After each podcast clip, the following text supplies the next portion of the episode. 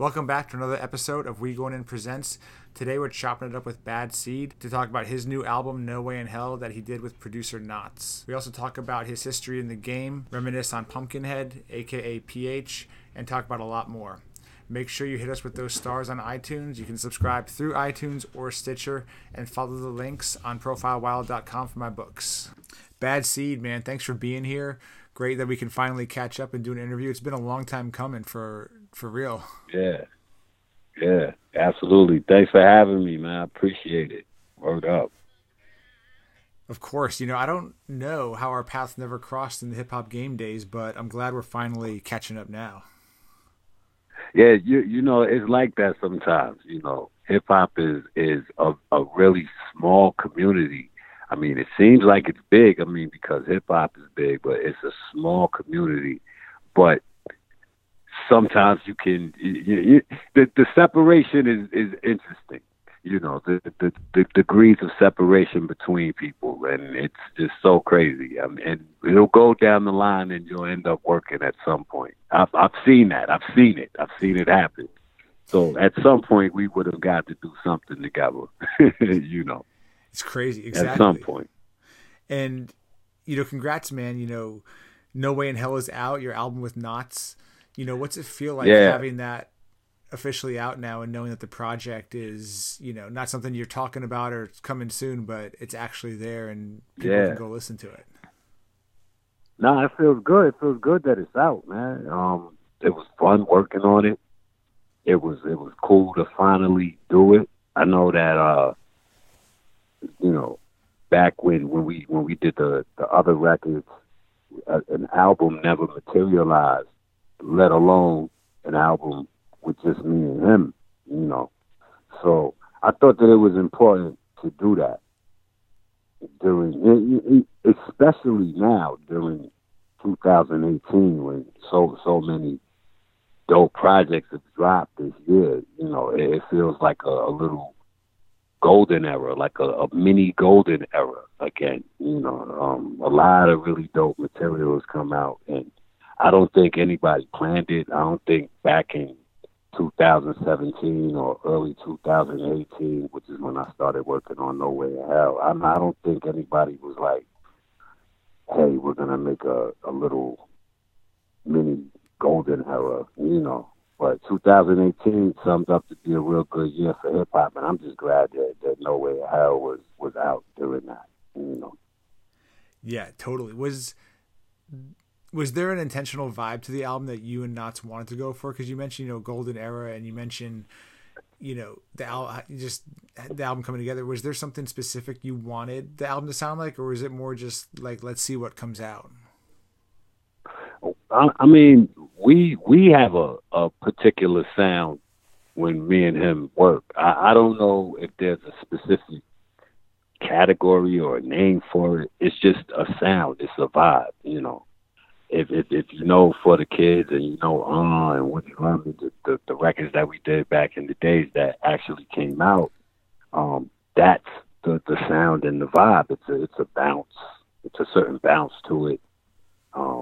The quirky samples, the bass lines, of course, you know, because Nottz is a super producer. You know, he does all types of shit. I mean, the shit is boom bap. That's the foundation, but the way he does it and the way he chops his stuff up is kind of different. It's different. You could tell it's him, but it's different. The sound that I'm really into with him, as far as I'm concerned, and our vibe is vintage Nottz, like early Nottz.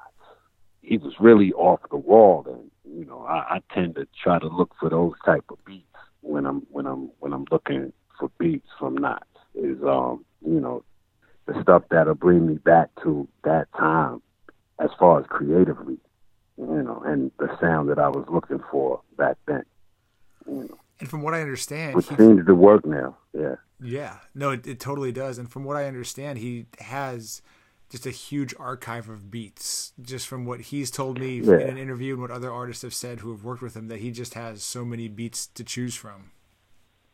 Yeah, it's almost not fair, you know, his work ethic.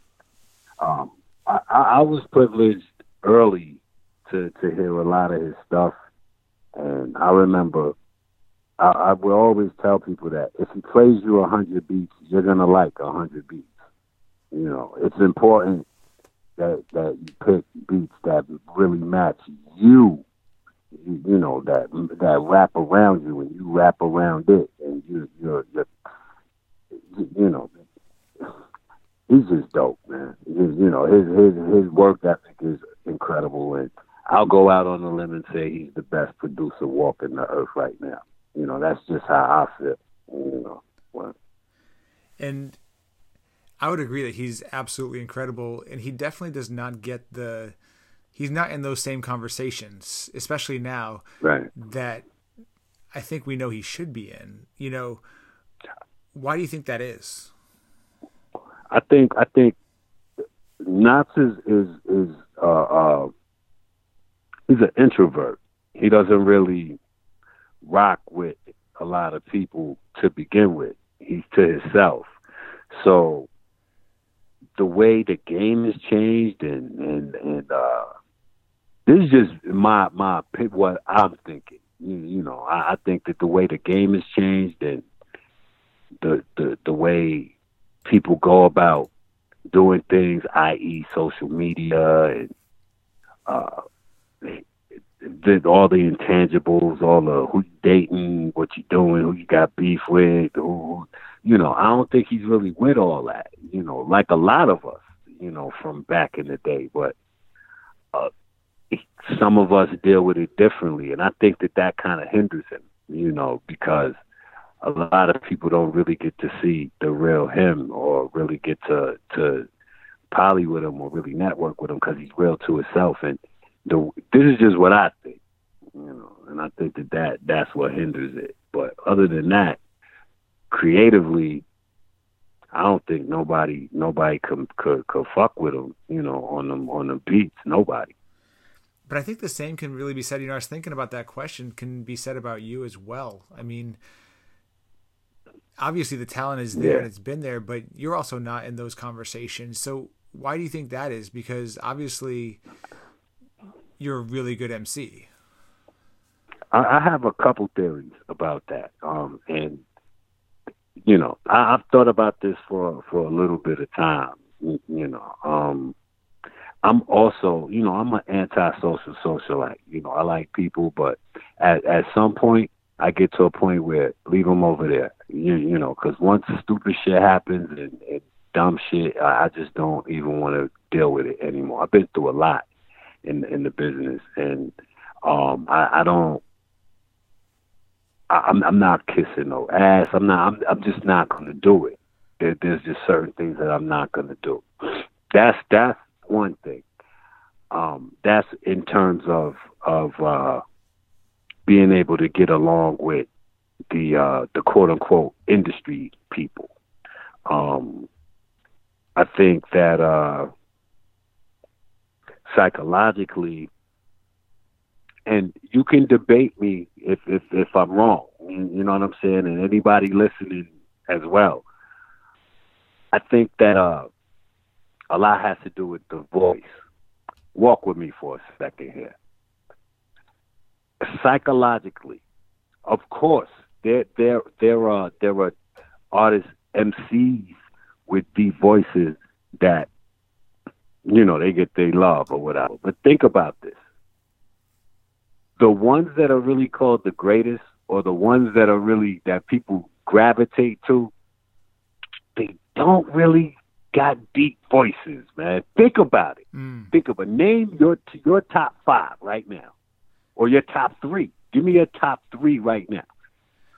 And Biggie don't count. Like, this is what I'm saying. Like of course, there's a couple exceptions to the rule. There's Big, you know. There's but there's a Rock and Buckshot. You got Swave. You got Illa Ghee.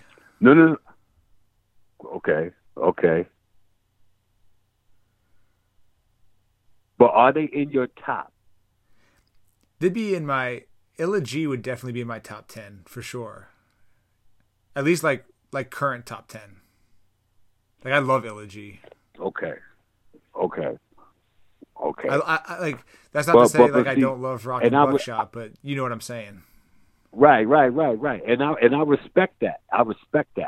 Because yeah, Rock and Buckshot. This is what I'm saying. Like people with deep voices, yo, they get busy too. But think about it. I don't think that they even get the light that they're supposed to get. No, because like if I'm listening to a big Twins album, it's like you're so caught up in the voice that you almost gotta consciously tell yourself like listen to you almost have to like. I see what you're saying.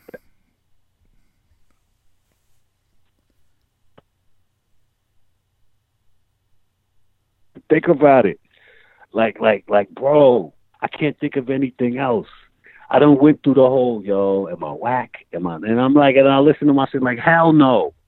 It's got to be something else. And then I think about it, like, and then I think about all the people that everybody's jumping up and down about. And I'm like, and I'm an impressionist, so I try to impersonate these people to myself. You know what I mean? And I'm like, wow, these people got high voices. Cause they like these high voice dudes, you know. It's crazy. It's just crazy. It's crazy. I can't. And to answer your question, I don't know. I have no clue. I'm still trying to figure it out. Why they don't flock to me like they should? But you know what? It's all good because there's some people out there that do. I understand that some people don't like tea. Some people like coffee. I get it. Some people like Starburst. They don't like Skittles. Cool. You know what I mean? It's all right.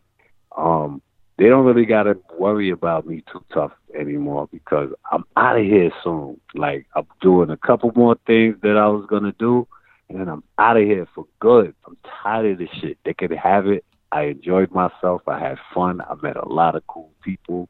I did a lot of good shit. Fuck that. I'm out of here. And it feels good. Word. So you've already got your exit strategy kind of planned. Yeah, I'm out of here. Like, this shit is crazy. This shit is crazy.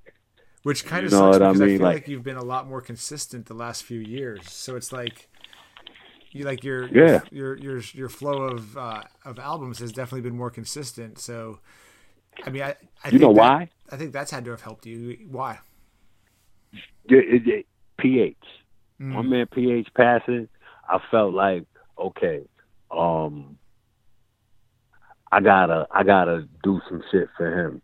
You know what I mean? Especially when I put choreography out. That album there, I was very sad when I made that project. You know what I'm saying?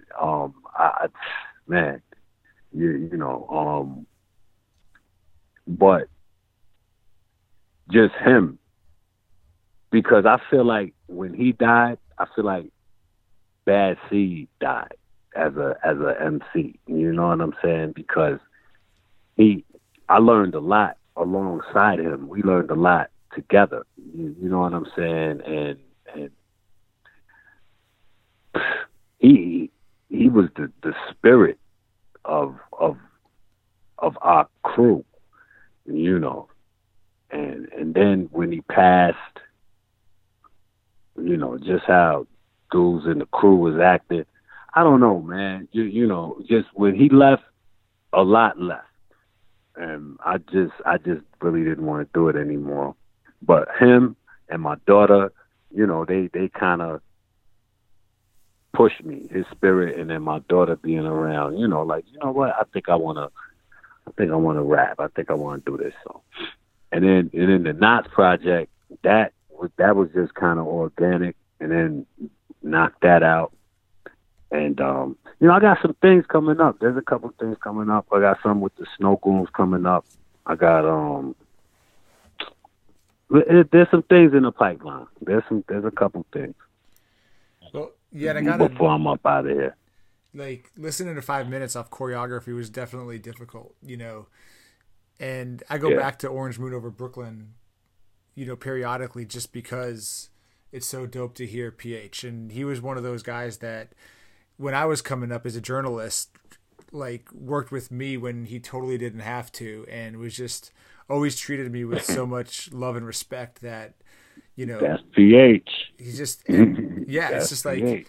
The more he's the kind of guy, like the more you hear about and the more you really talk to people who knew and loved him, it's just like just a genuinely good dude, which is what I always saw. So, you know, even listening to a song like Sunday Morning, how you shout him out at the beginning, you know, it's clear that you're going to make sure like that you do your part to carry on his legacy and make sure that he's going to be remembered. Absolutely. Absolutely. He executive produced the album, both albums, From Heaven, along with my daughter. They both executive produced the album, you know, and you know, that's it. Like I got to, like I said, I learned a lot alongside him, you know, about performing, just about working with others, making music. When I linked with him and when I linked with making records, I was fresh off the street. You know what I mean? And, you know, linked with Gene Gray and PH and Me Pie and OT and, you know, Ocean, Aggie, all of them. It saved my life. You know, so him leaving a lot left. He was spirit. He really represented hip hop as far as me really honing my skills. We would sit there and just spar, but it was all organic. We would just, because we was all in the same house. We would be high as hell, sitting there just bullshit, and just start freestyling. Playing around, yo, let's go upstairs, let's go record something. Go upstairs, record something. Or we would just rehearse, like, hey, let's rehearse a show, you know, get the show's titled, like just organically, just bullshitting. Like it wasn't work, it wasn't a chore, we was just doing it. You know what I mean? And other artists, we were a force to be reckoned with in New York City as far as performing and at those locations. Like everybody knew about OBS and making records. Everybody. Like it was not a game. If we was on the bill, it was problems. You know. So shout to that time and that era, man. Miss it. I miss it dearly. There's something I also want to get off my chest, and this is a lot of the reason why I'm leaving. Do I want to continue to make music? Yeah. But, yo, man, there's really no safe haven for us anymore. You know, the game is fucked up. We know it. You know, the game has changed. It's changed from really physical copies really even meaning anything to now it's being digital and, you know, anybody could do it. It's very saturated. It's not special anymore to be a rapper. So much music is disposable. Everybody's a tastemaker. The blogs run everything. It's out of control. We know this. The stuff that we have a problem with as a community is not the problem. See, we like to sit here and point the fingers at the Tekashi 6 9s and the Migos and these guys. They're not the problem. And when in fact, they're not even making hip-hop. They're making pop. Why are we even wasting all our energy worrying about them? Do I enjoy their music? Yep. I turn it on because it is what it is. I'm not expecting Rakim-type lyrics when I listen to this shit. So I can enjoy the shit. The problem is with hip hop and the boom bap people, quote unquote, they so fucking bougie with their nose in the air. It's ridiculous. They're worse than the Migos fans. because at least they're supporting they're the people that they claim that they like. All we're doing is sitting there with our arms crossed, talking about what real hip-hop is, but we're not supporting it. It's a problem.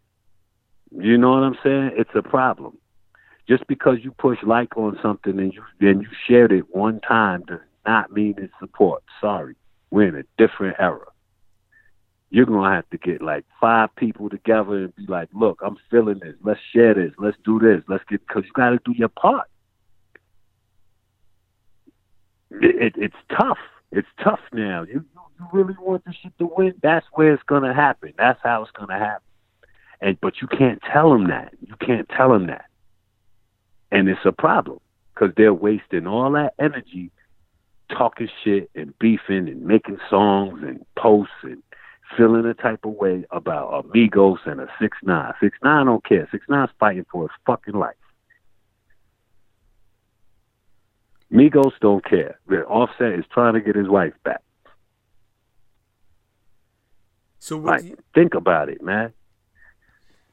So what do you think fans should be doing that they're not doing right now? When you talk about support, what should fans be doing differently? And what do you want to see? Just more. Like, I want to see more. Like, let me flip that on you. What do you think fans are doing?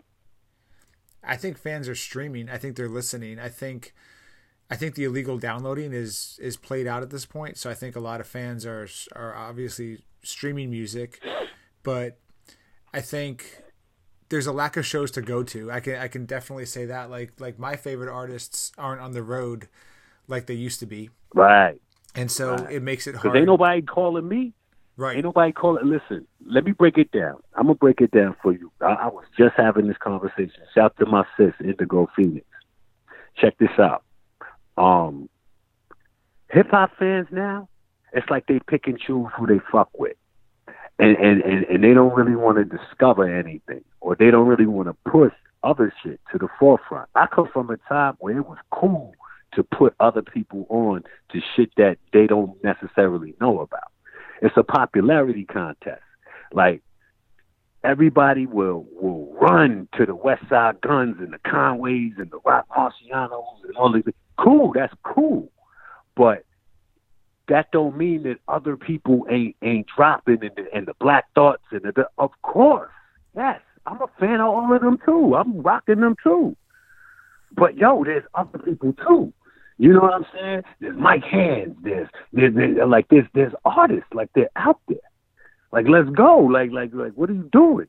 There's Innocent. There's Greaseball. There's artists. Look for them and push them because they're just as dope. But they're not doing it. And I was also talking about how there's a bunch of artists. This is where hip hop, and it's crazy because, yeah, I love the era. I love the golden era. I love the 90s. I love it. But it seemed like artists from those eras, from that era, that had a hit between like maybe 1990, even before that, let's say the late 80s. Because, you know, that whole Juice Crew era and all of that, like, let's say the late 80s to probably like 98, 99. Anybody that had a hit in the underground during that time will tour forever. If you had a song in the underground and you made a hit and it came out in 99, 2000, good luck. It's a fact. Like, look at it. You know what I'm saying? They will tour forever because they represent that time. And I get it. So promoters want to keep booking them because it represents the time. I get it. I was a fan too. I grew up in that time. The difference is that I became an artist too, and these guys became my friends, the Smith and Wessons and the Artifacts. Like, these guys are my friends now. You know what I'm saying? And I'm seeing these guys all over the place performing and doing this, that, and the third, and putting projects out too. But I go to work. You feel me? Like, Why put my money into it and invest into it if ain't nothing gonna transpire? Like, it makes no sense. Like, I have a family. I'm 43 years old. Like, you understand what I'm saying? Like, it's time to just be like, you know what I mean? Right. It just doesn't make any sense. You know. Do you think that early 2000s era of underground hip hop, and like, you look at like what you did, you look at like Stronghold and Technique, Tone Death, QN5, like that whole group will be remembered fondly, because it seems like it's almost like that time period, that real indie, like the Def Jux, the Out West, you know, Hyro. It seems like it's such a niche audience, and that it's like not going to be remembered the same as other underground, like underground music from other eras of hip hop.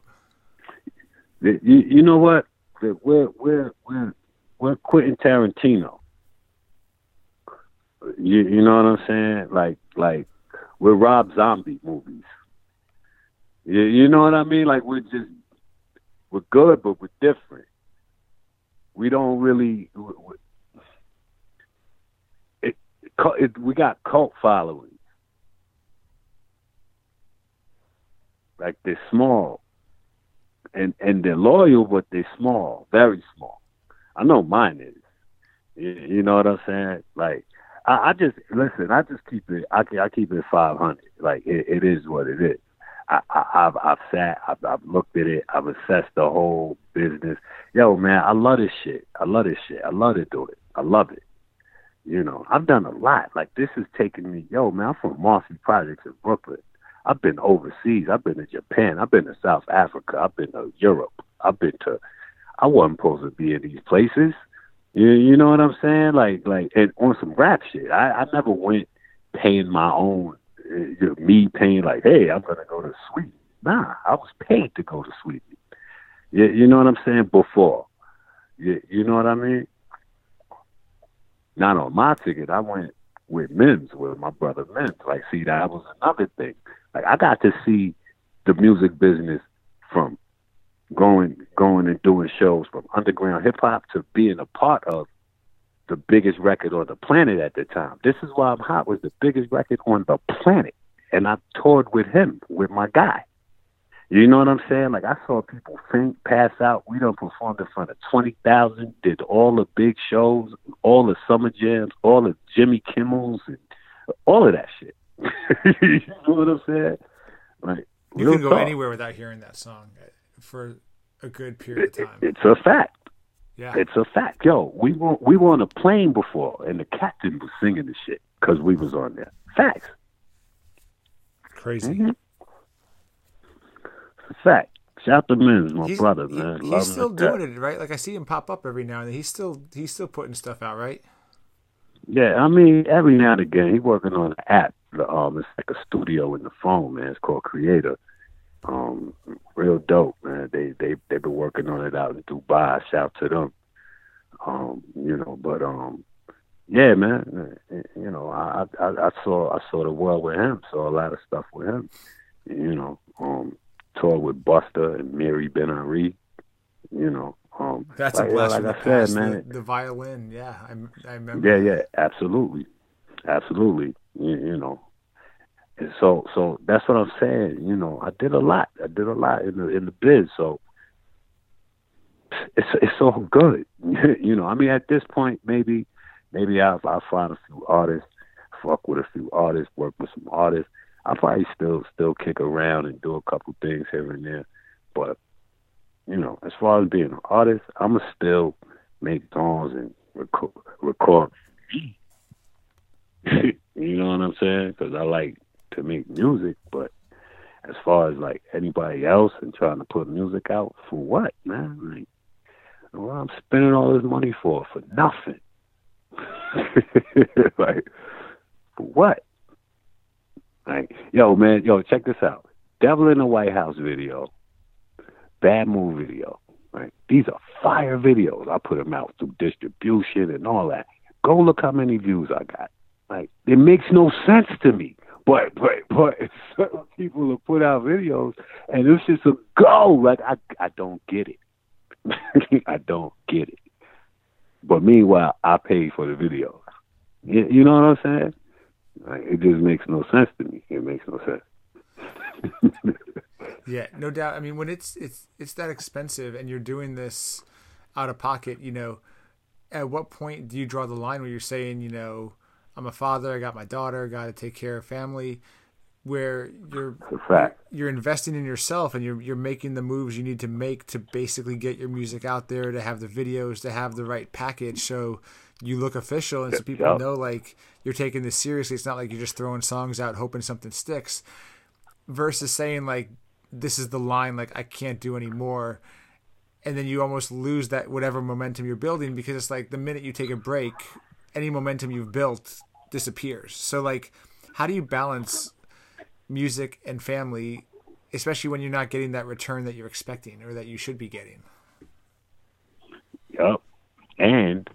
And on top of that, look at it like this, man. Like, I'm thinking in my mind, I'm like, okay, the project is I could put X amount of bread out because I know the boom bap heads are going to support it. Because first of all, they're going to want to hear them beats, man. They're going to want to hear that. So boom, that's a selling point. Then I'm like, okay, if you're a boom bap head for real and you know your shit, then you know the records we did. And you know they was classics, dropped in 2000. In 2000, yeah, that got me, 99, 2000, that got me my deal on Warner Brothers. If you know your shit, you know that. What is the problem? You know what I'm saying? I don't know what the problem is. So... And so you and Nottz obviously go back, and you guys had some great singles back in the 2000. Like, how come you guys didn't continue working? Because you obviously had something going there. Like, what led to like kind of that gap in your work? I don't know. I mean, it wasn't anything in particular. It's crazy because I got during the For the Kids and recording sessions, like there's like, honestly, there's like maybe 10 or 12 songs that never came out. That's on an ADAT somewhere, that was pretty hot, And then when I got on Warner, I was going to do records with him for the album. And then after that, he started blowing up. He started doing his thing, all over the place. So, we end up linking later. How did that happen? That we got up to do the album, right? Like, how did you guys reconnect after all those years? I was actually retired. I had retired after choreography. And I was like, I follow him on Instagram, and I purposely try not to listen to his beats because I know I'm gonna want it, and I know I'm gonna rap. I know I'm gonna want to rap on shit. So it's scrolling, and I'm scrolling, and I accidentally heard a beat, and it was crazy. And I hit him up, and I asked him about it. And I was like, all right. And I came back like a day later, and I was like, yo, what's up? Let's do something. So we ended up working it out, and we did it. Quick, couple months. Did you end up going down to Virginia? Nah. I had to work. I was working. I wish. and from what I understand, Nottz is pretty quick at working. Like that, he's not gonna take 5 years to mix a record. Yeah. I actually did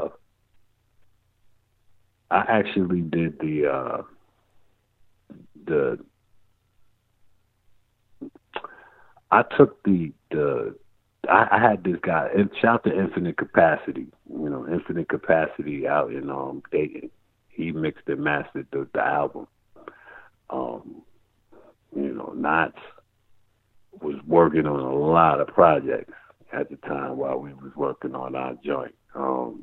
He's got a lot of stuff going on in the pipeline. So, when it came time for the mixing part of it, I had my man Infinite Capacity mix and master the project.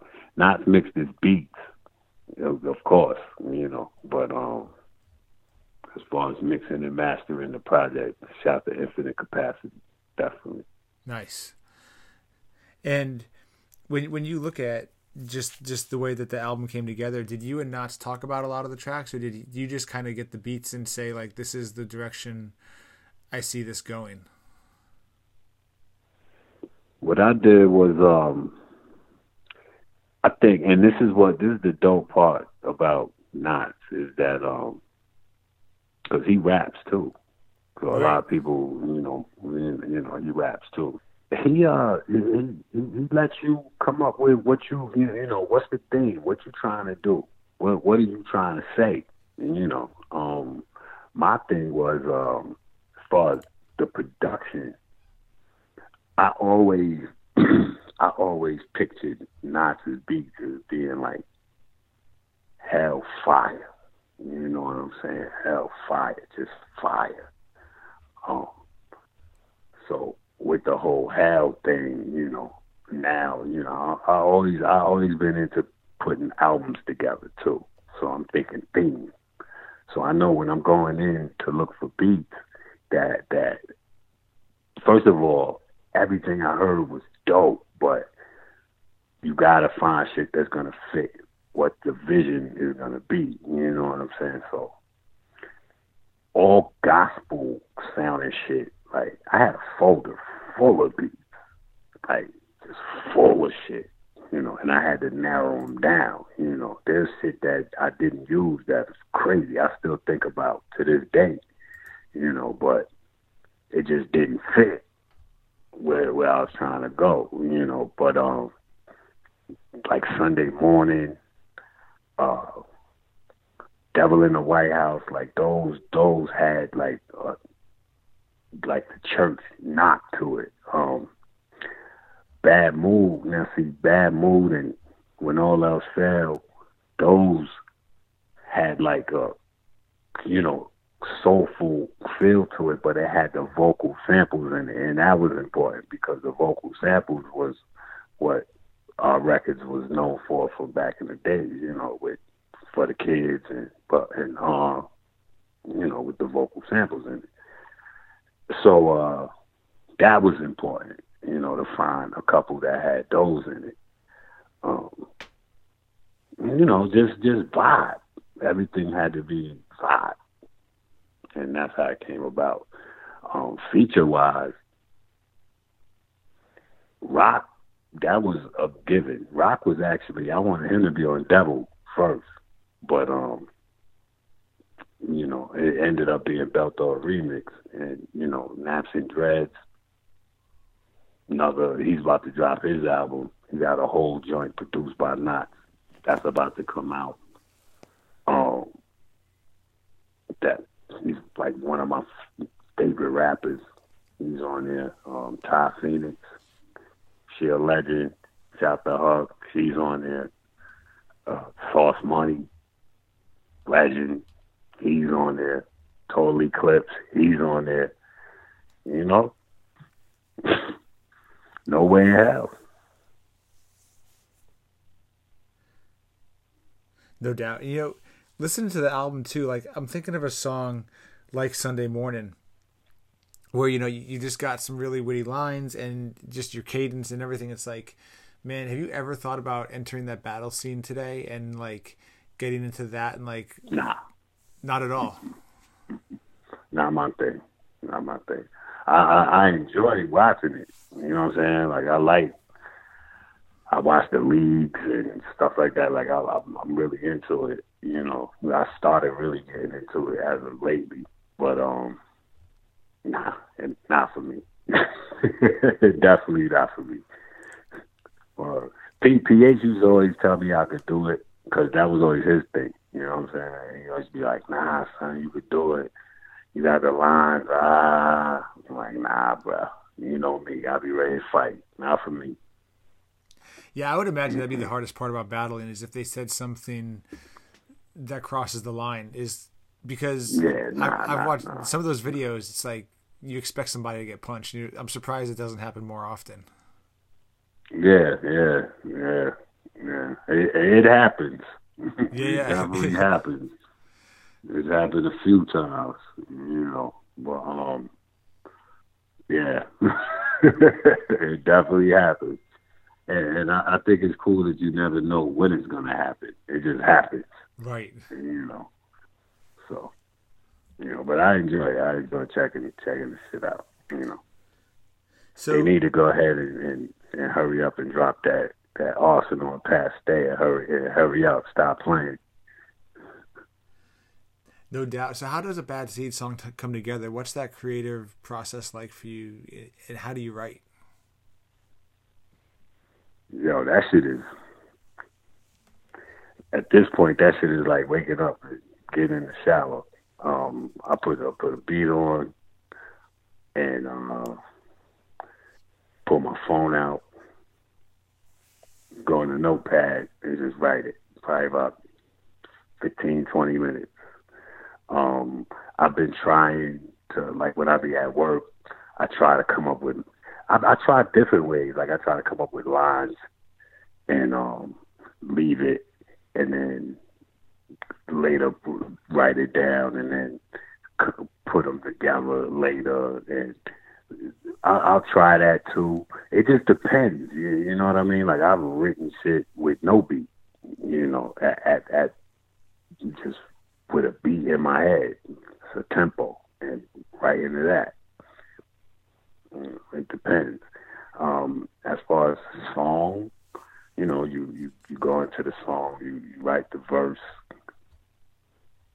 go into the chorus. I don't do the chorus first. I don't do the chorus first, because I always base my chorus off of what I was saying. Yeah, you know what I mean? A lot of people like to put the emphasis on the chorus, which is cool. You know what I mean? Which is cool. That's really how you really make a hit record. But I want to base the chorus off of what was said, what the actual content was about. People always say stuff to me like, oh, you're a good lyricist or whatever. Like, I never really, I mean, I'm a lyricist, but I never really consider myself a lyricist. I've been more style and cadence. Like, I like to bounce and flow. Like, my stuff has always been that. And it's got lines and punchlines and stuff like that here and there, but it's never really been, like, my thing. You know, I like my favorite rappers always had the best, to me, switch their flows up. Everything was the flow, switch it. Like Jay-Z, it's like people can say what they want. To me, dude is the best that ever did it, ever. You know what I'm saying? I think dude switches his flow up all the time, and dude is 50 years old, and he's still better than dude. You know what I'm saying? So if you switch your flow up, you'll always stay relevant. Look at Busta. Busta does not get mentioned in the greatest because he's not the greatest lyricist. He might beg to differ. He might think he is the greatest lyricist. To me, like, no. Like, lyricist, nah. Like, what I love Busta is his flow, his cadence. He switches it up. You don't know what to expect. It's always fresh, always new. Like Nas, I love Nas. Nas is a great lyricist, but Nas bores me. Like me, I think Jay is the better rapper to me because Jay has that flow. Because me, I enjoy flow more than, like, not more than, but you know what I'm saying? Like I need that. Nas is the better lyricist on paper. Like if you're looking at the rhymes on paper, of course, Nas got Jay. Like, Jay, like, what are you talking about? Nas got you. This is poetic. Look at this. But if I got to hear a whole album, like, bro, I want you to mix it up. I want you to play around with the flow. Get in the beat. You know what I'm saying? Don't rap on the beat. Rap in the beat. You know what I mean? So. That makes perfect sense, man. So when you look at your peers who you came up with, who are you still like in touch with today? Who do you still have those relationships with where you really want to work or can work? And who have you seen kind of just get out of it almost and just lose their, you know, passion for doing it? Honestly, like, I ain't even gonna lie. I'm gonna try to say this as nice as possible, but a lot of the people that I came up with, they suck with y'all. They are. I mean, it is what it is. I don't really rock with a lot of them. They move different. They not how they was. It is what it is. You know what I'm saying? Like, I don't know. I don't know what anybody's doing. I don't really care. I did. You know, I've tried, you know, to reach out to certain people, but everybody got their own agendas. Nobody really believes in nostalgia anymore. Like, yo, we was cool. You know what I'm saying? Like, it just is what it is. So, like, what I'm going to do, I'm going to sit there and be like, yo, remember that time we was chilling? Nah, like, fuck them. You know what I'm saying? It is what it is. Much success. I hope everybody does well. Everybody gets to the finish line in their own time. But, you know, I rock with those who rock with me. No doubt. I think that's probably the most politically correct way you could answer that without pissing anybody off. Yeah, I mean, it is. I mean, I don't care if because I mean, don't nobody care that I'm pissed off. But you know what I'm saying? but it's like at the end of the day, it's like, do you want to be messy or do you not want to be messy? Right. Yeah, I don't think I'll be messy. You know. But I mean, it is what it is. Whatever. Shout out to the suckers. No doubt, man. And you know, we can't leave without touching on fatherhood, man. You know, how is fatherhood changed you both as a person and as an MC? Wow. Totally. I noticed on choreography that there was not one bitch or one hoe on that album. And I think a lot of that was attributed to being a father, especially of a little girl. You know what I mean? I've noticed that the way that I look at things is different. Like, I saw something interesting. Marlon Wayans was talking. It was his daughter's birthday, and he tweeted this whole big thing about his daughter. He was like, "Yo, I'd like to say I raised her, but she raised me." And I was like, yo, that is real. And I kind of adopted that, you know, like, because that's what happened. You know, I would like to say that I raised my daughter, but she raised me, you know. Definitely not the same dude that I was, you know. Things get different. Like, you start to see, like, yo, on some real, like, this kid is looking at you every day, like, look, man, everything I do depends on you. You know what I'm saying? Like, me waking up, me getting dressed, me going to the bus, me, yeah, like, I need you to do that for me. You know, it just puts a different thing in you. You know what I mean?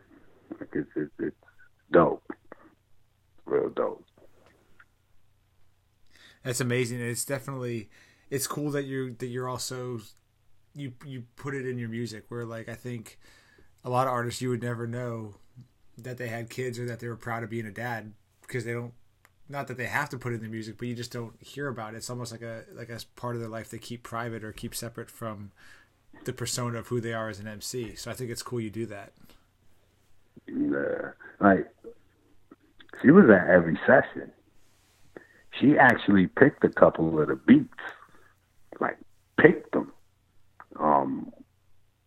Which beats did she pick? Oh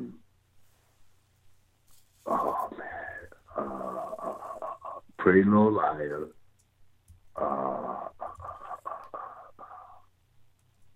Did he pick Bad Mood? No. When All Else Failed. Pretty Little Liar, When All Else Failed. You know. Good ear. You like father, like daughter. Yeah. She's a trip. She wants to rap too. Like she's bugged out. She's bugged out. Like y'all could see her. She's on my Instagram a lot. You know, at Nicholas Cage. Check me out. She's on there a lot. She thinks she could rap. She tries to battle me. It's the craziest thing in the world. It's crazy. I have a feeling one day we'll be interviewing her on the podcast. Yeah, yo, it was crazy because the album listening party, we had the press there and stuff. People was asking questions. She was sitting on my lap. She co-hosted it with me. It was crazy. That's awesome. Yeah, it was crazy. Yeah, real dope.